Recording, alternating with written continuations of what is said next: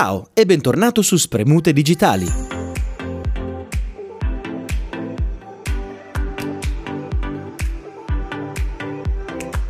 Oggi parliamo di etica.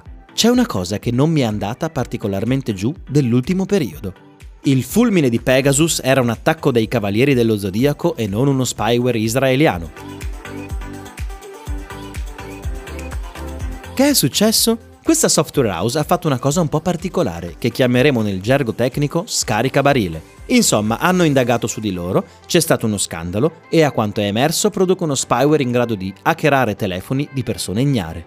E fin qui è bizzarro, ma possiamo soprassedere. Ma quando li hanno incriminati per la questione, si sono difesi con una delle mosse più barbine di sempre. Ah beh, la colpa è di chi lo usa per fare del male. L'argomento che hanno portato è stato, praticamente, che criticare l'azienda perché sono state truffate persone sia come criticare un costruttore d'auto perché un ubriaco fa un incidente. Ok, adesso parliamone. No.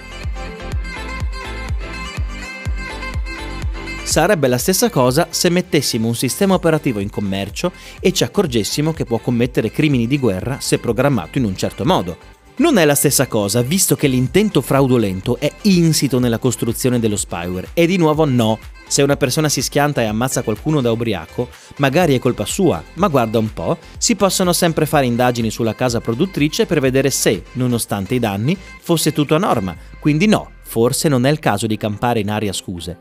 Detto questo, dopo aver invertito per un attimo la narrativa in maniera un po' brusca, sarebbe necessario andare a vedere la questione da vicino, altrimenti sono chiacchiere da bar.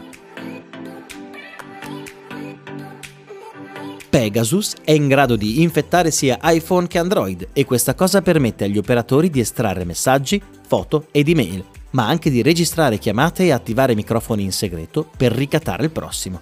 Beh, simpatico, vero?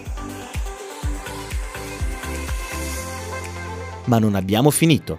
Per ragioni di tempo ne parleremo nel secondo episodio che uscirà a breve.